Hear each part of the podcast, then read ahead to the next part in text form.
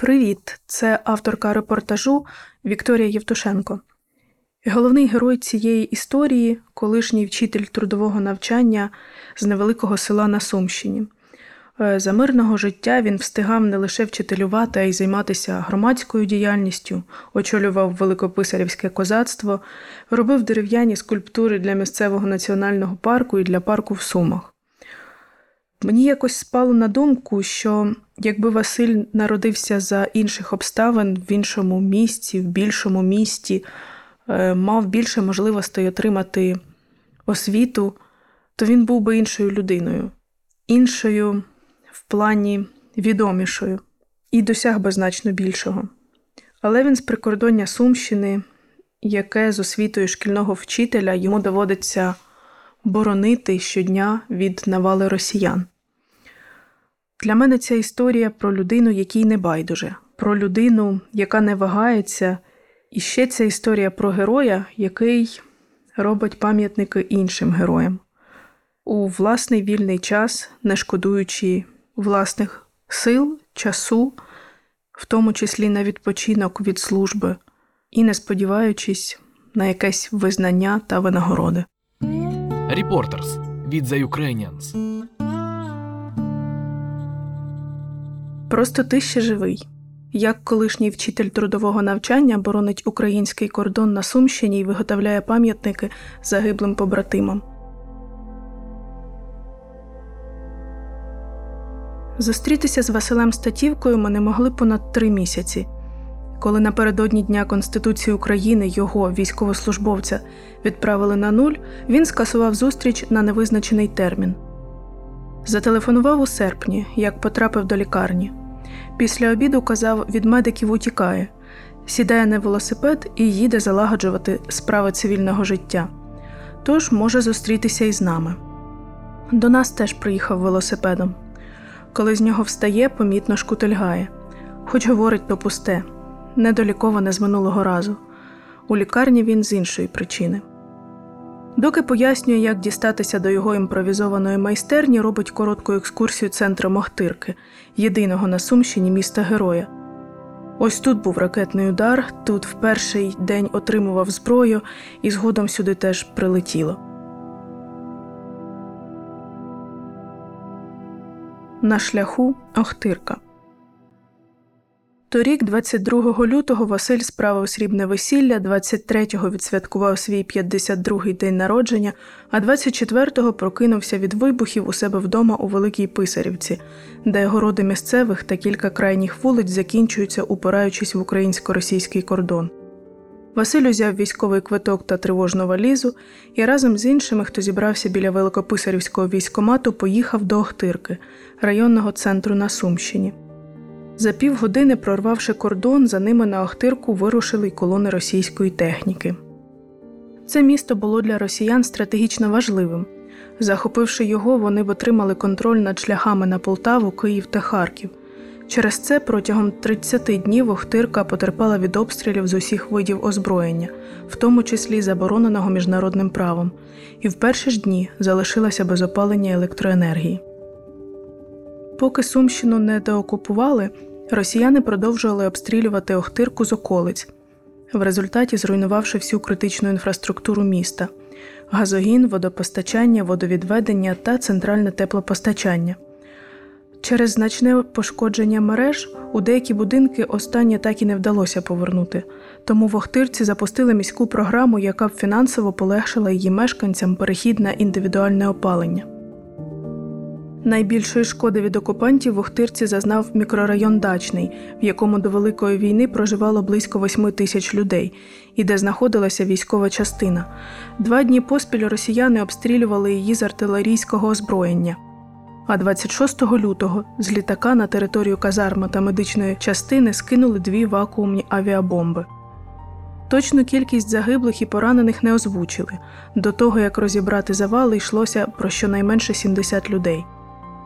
Волею випадку Василя на момент удару в казармі не було, але він був серед тих, хто відкопував тіла і знаходив серед загиблих своїх земляків.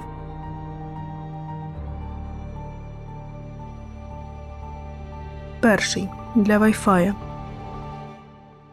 Із 28 лютого наступні чотири місяці Василь простояв на блокпосту біля автозаправки на в'їзді в Охтирку. Саме тут російська техніка, яка їхала з кордону через Велику Писарівку, заїжджала в місто. До того, як він став до служби, тут уже встигли загинути хлопці з 93-ї ОМБР Холодний Яр.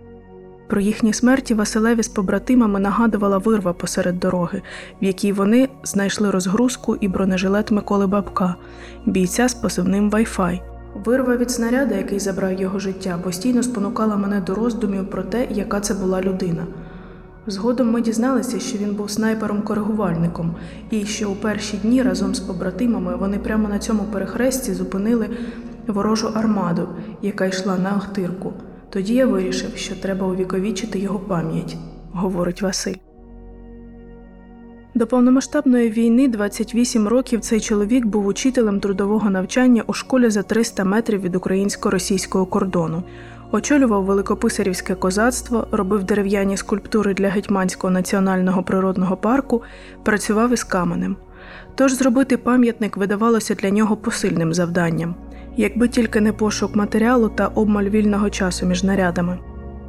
Через службу Василя не пускали поїхати на каменоломню, хоча там йому пропонували будь-який камінь безплатно, і навіть обіцяли доставити, хоча вже тоді був великий дефіцит пального. Але забрати камінь не зміг, тож довелося робити з того, що, як він сам говорить, під ногами. Робота над пам'ятником ішла доволі швидко, значно швидше, ніж пошук рідних бійця.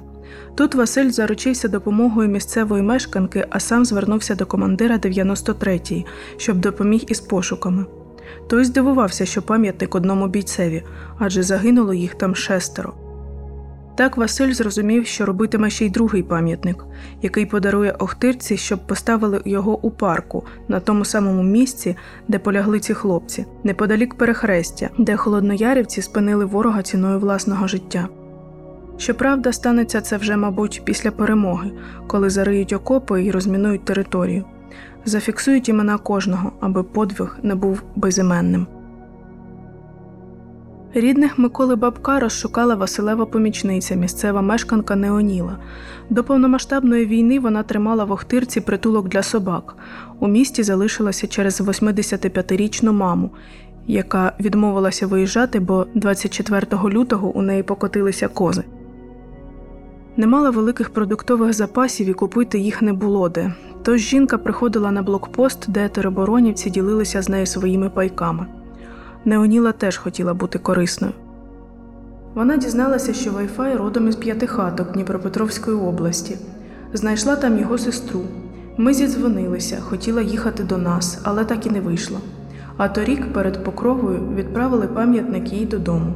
Його вже встановили біля школи, де навчався Wi-Fi, говорить чоловік.